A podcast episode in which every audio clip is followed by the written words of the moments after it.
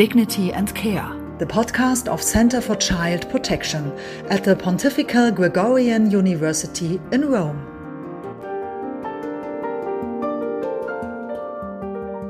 Welcome to our new podcast, Dignity and Care.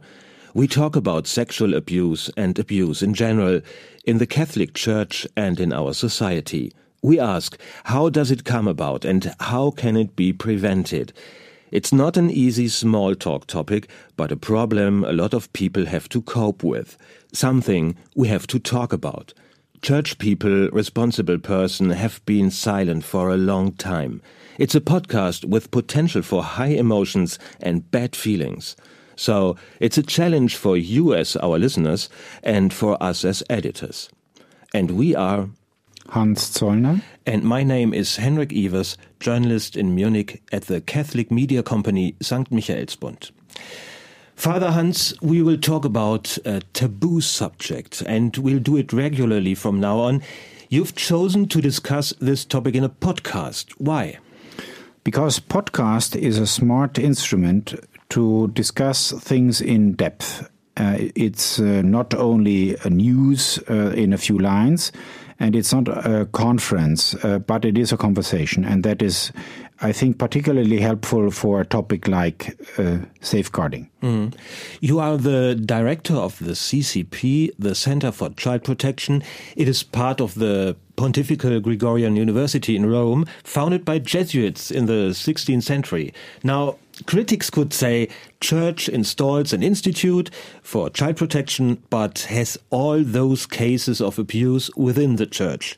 There has been systematic cover up and now they pretend to change something. Uh, what do you answer them?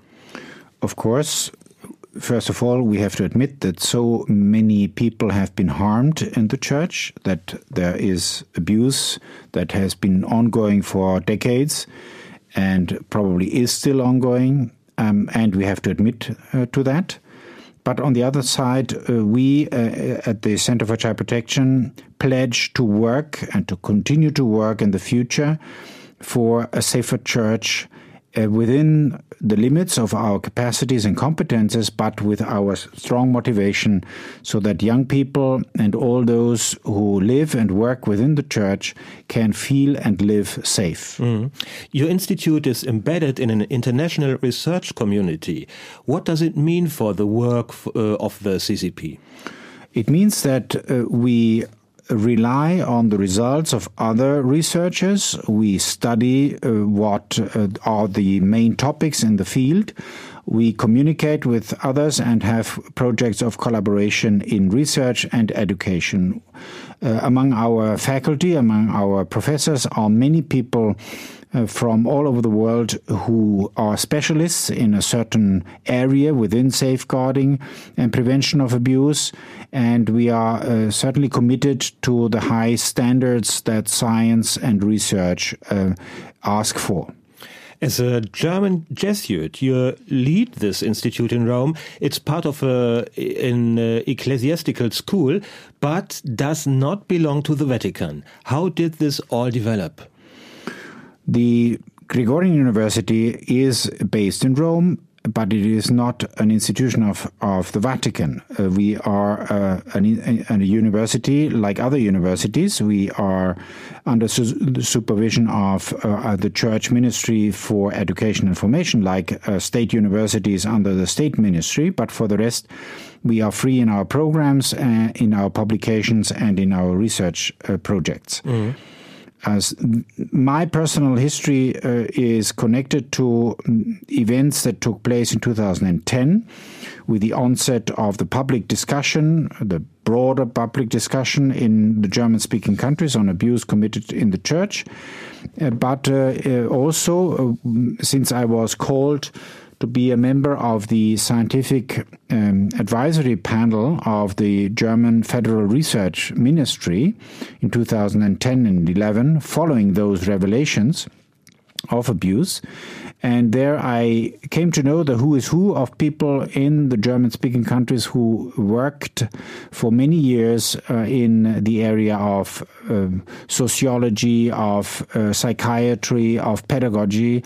And within that group, I came to know the who is who of people from the German speaking countries who are the leading experts in uh, uh, in psychiatry, in psychology, in pedagogy, in education uh, at large, um, uh, who have worked for many years in this area of safeguarding against abuse. So long before the Center of Child Protection started, there was a research group here in Germany where where all this started. And what was your motivation to to research in in this uh, in this field?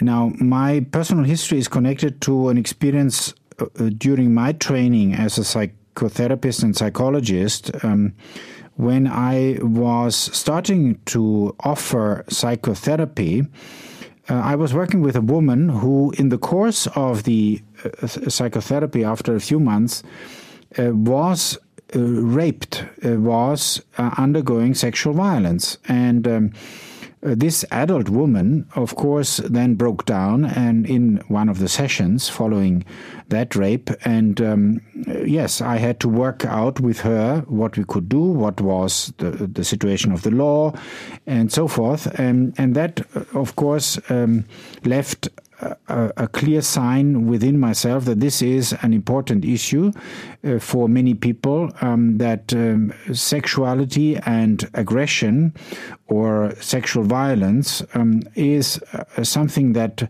destroys uh, the the well-being of people. Uh, it destroys the trust in others, and it makes very difficult to continue life. And and therefore, I was alerted to that area that I, uh, I talk about the mid 90s, which was not very openly and very much discussed in the public, neither in German speaking countries nor elsewhere.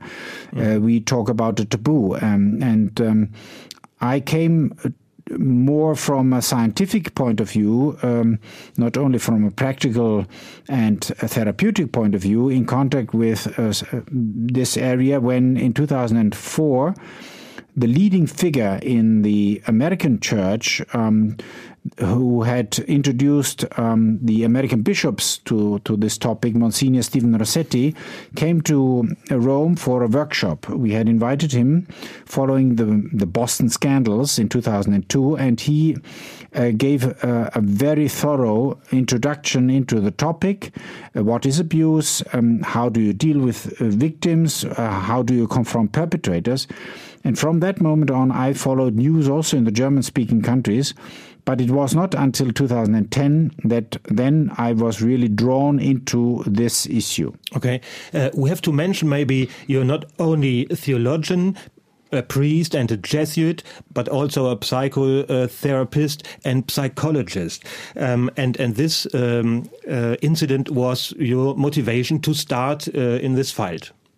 Exactly, and I, I think uh, it is very important also to mention that for me, the interdisciplinary approach is uh, something that I, I learned from early on, uh, also in my training as a psychotherapist. Uh, psychology and psychotherapy is one way to look into uh, human beings' lives, but um, there are other areas. There is the spiritual area, of course, but there is also the institutional, the administrative, the organization aspects of one's life, and um, and that is also uh, coming uh, to the attention when we talk about abuse.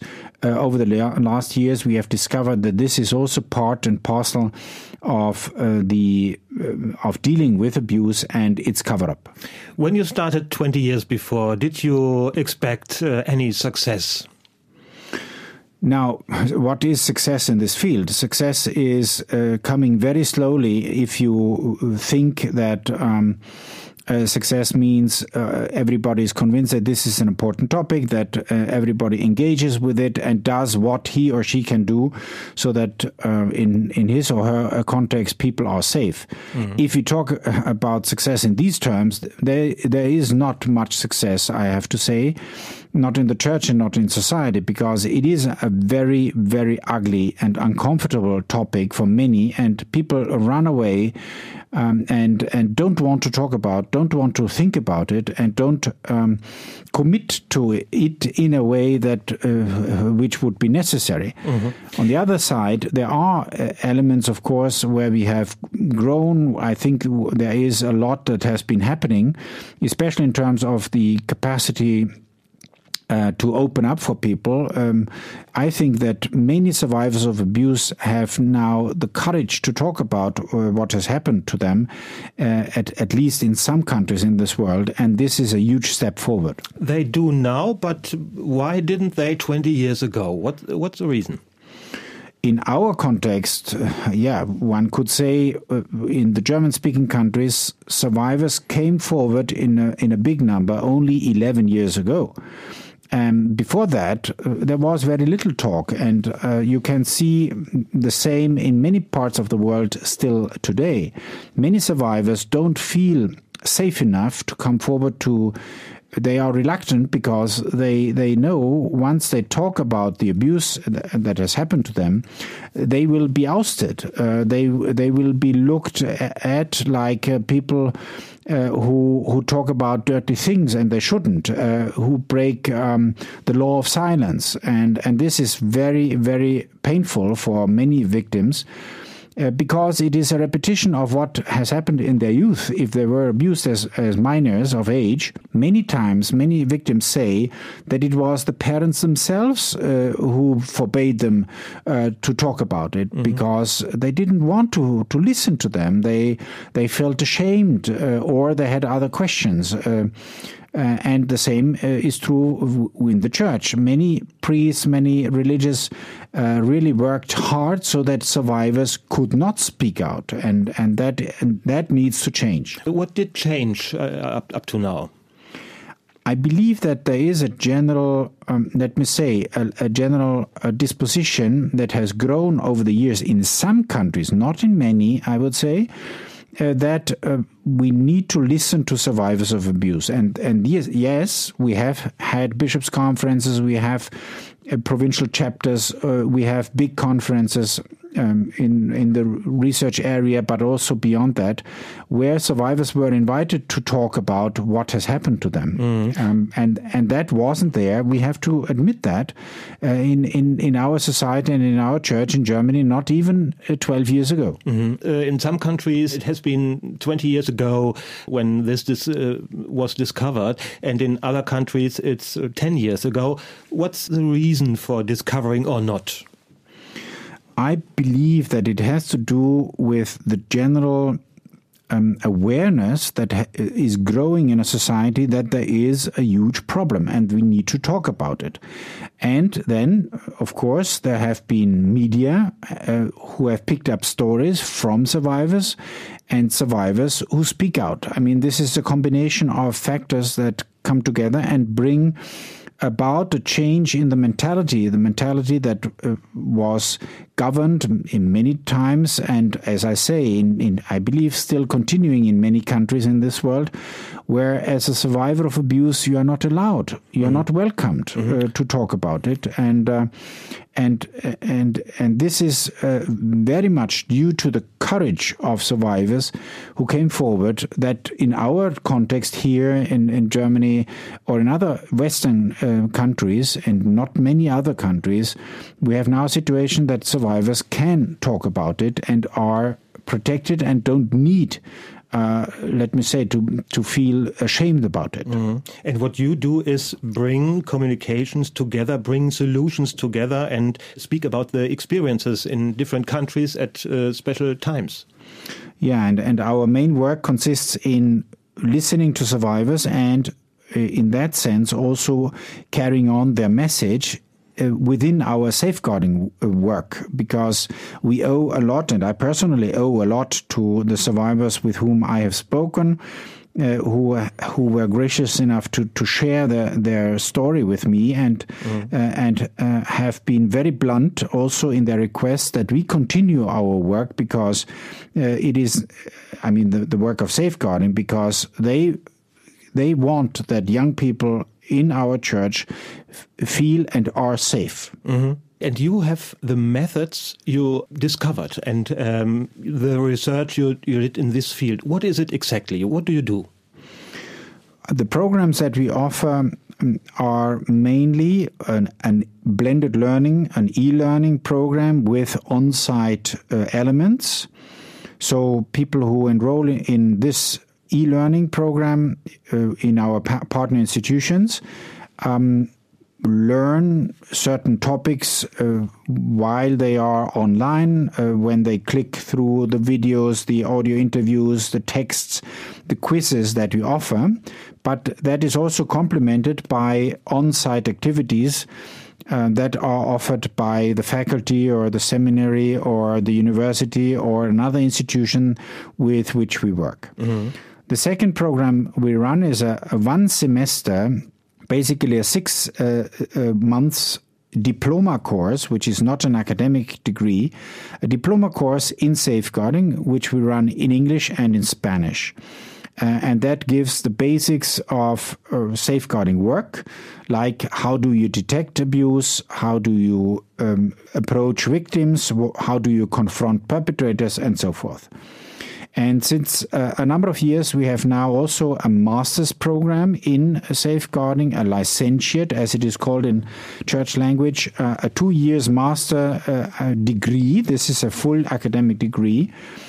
Um, that uh, is also called uh, a master in safeguarding. Uh, furthermore, we have doctorate students. We have had five doctorates already completed, and we have a, a certain number also still um, running. This is, let me say, the bulk of our work at the CCP. Then we give workshops, we give conferences, we engage in research projects, international research projects, and of course we uh, we ourselves organize conferences. Uh, like, for example, the International Safeguarding Conference that we will have for the first time in a new format uh, in July this year. So your methods go all over the world. What are your plans and wishes for the future? What do you like to do now? We will continue our programs. Um, we are discovering new areas that need attention. Uh, more attention than we, ha- uh, we have given uh, so far. For example, the question of intercultural communication. How do we Westerners come across um, when we talk about safeguarding? How do we manage uh, to phrase and to frame our concept so that people from other parts of the world in other languages can really understand what what we want to transmit. Mm. Uh, another area that that has come up over the last one or two years, especially in uh, in our um, geographical area, in Europe and Northern America, is the, the question of spiritual abuse. Mm. Uh, so these are content areas that we need to develop more.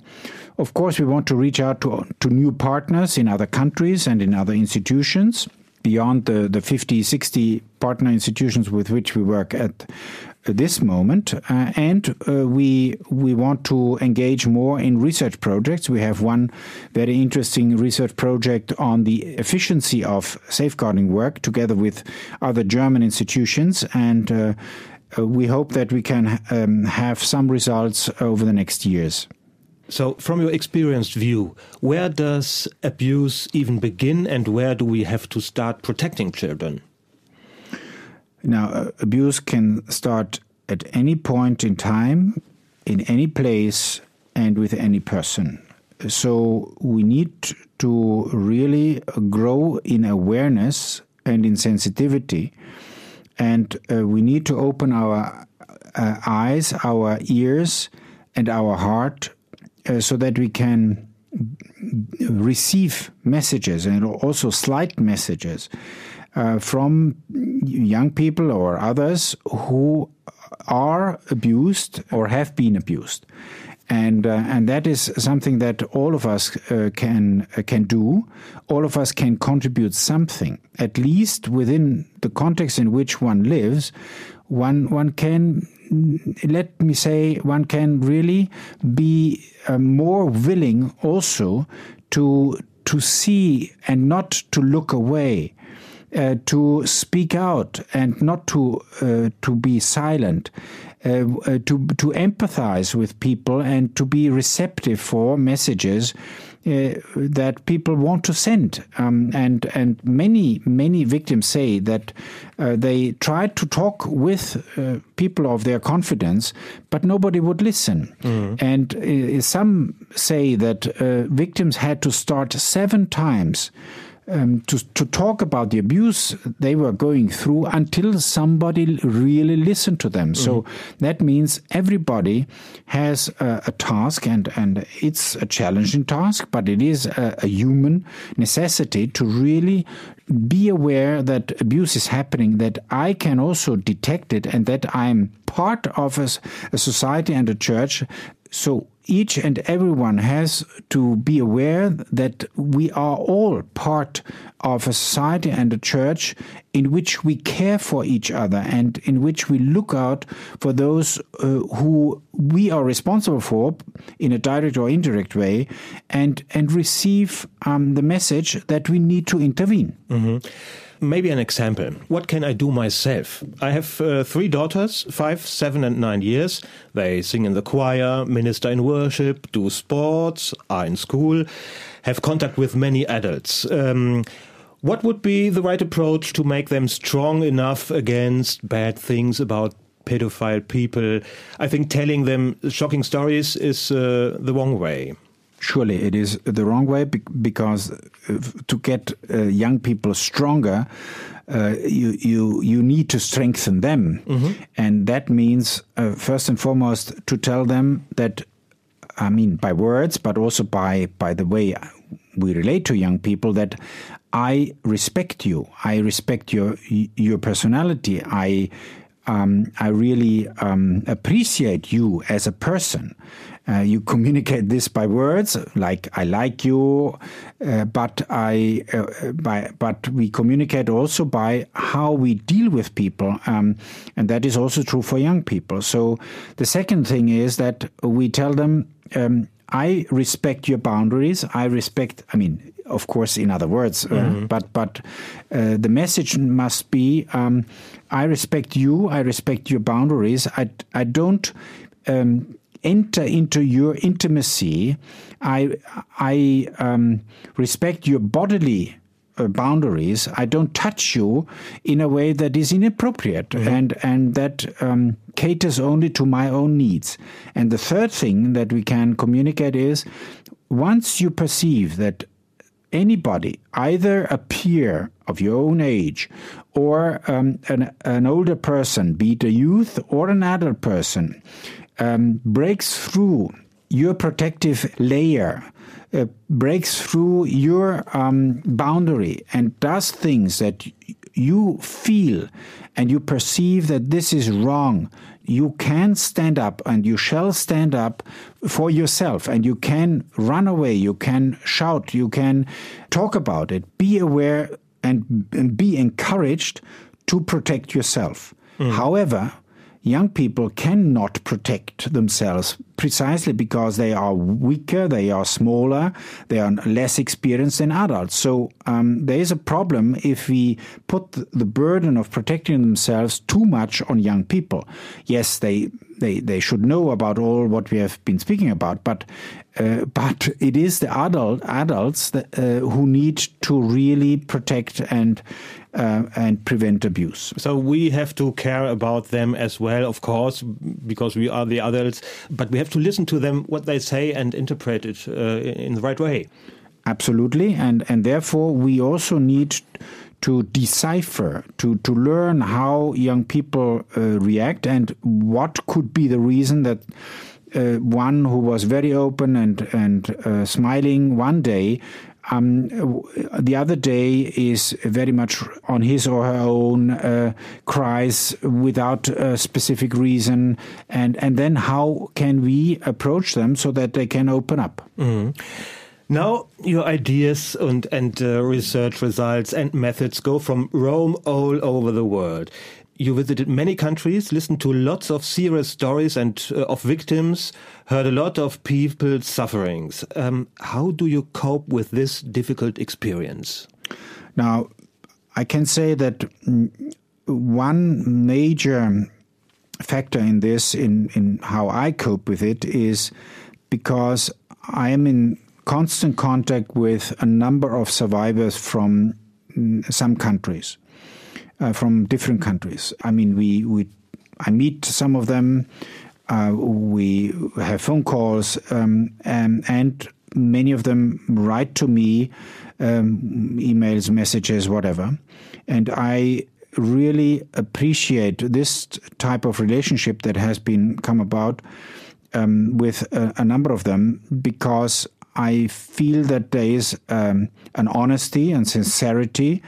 Uh, which includes also criticism, which includes also phases of uh, of anger, expressions of of anger and um, dissatisfaction um, uh, with our work, with my, me as a person, or with the situation in the church but it includes also expressions of gratitude and uh, and really I mean one of the major factors that helped me uh, keep going uh, is um, the the relationship with survivors of abuse.